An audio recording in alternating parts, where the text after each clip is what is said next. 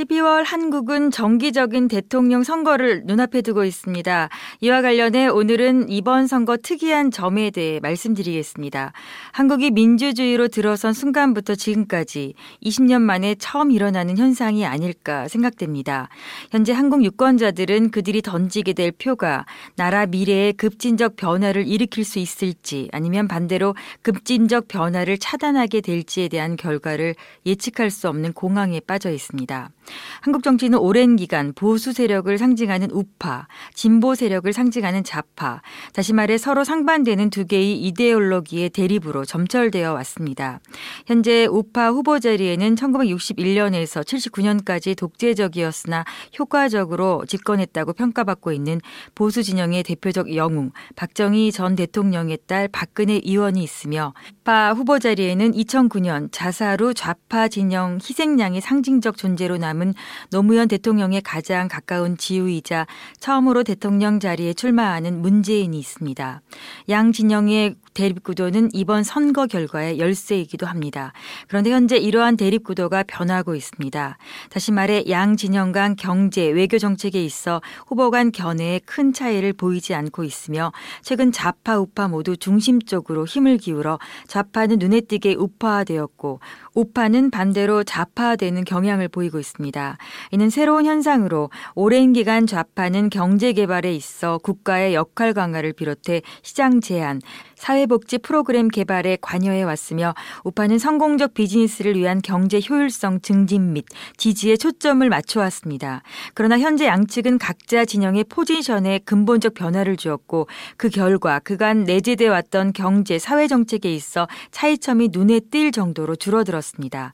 좌파도 우파도 모두 시장 경제를 갖춘 사회 국가를 지향하는 데 방향을 맞추고 있습니다. 한국 우파 세력은 다른 여느 국가의 우파와 다르게 현재 본질적으로 사회복지 정책 지출 확대를 지향하고 있으며 이러한 일이 세금 증대 없이 불가능하다는 것을 인정하면서도 이는 극복될 수 있는 문제로 여기고 있습니다. 변화는 다른 진영에서도 마찬가지입니다. 10년에서 15년 전만 해도 한국 좌파는 심각하게 대기업 재벌들을 상대로 그들의 해체를 비롯해 심지어는 기업 소유 일부 국유화 프로젝트 진행에 대해 주장해 왔으나 현재 이러한 생각은 유행을 지난 것 같습니다. 현재 좌파는 우파와 다른 점이 있다면 사회복지 프로그램을 더 많이 확대시키는 데 있으며 동시에 국가가 대기업이 아닌 중소기업 지원에 힘을 쏟아야 한다고 말하는 데 차이가 있습니다. 이와 관련해 이번 선거에서는 투표 참여율이 전보다 낮을 것으로 예상되고 있습니다. 많은 이들이 이번 선거에 기대할 것이 아무것도 없다고 말하고 있습니다. 누가 된다 해도 별 차이가 없으므로 그들의 의견 또한 일리 있다고 말할 수 있습니다.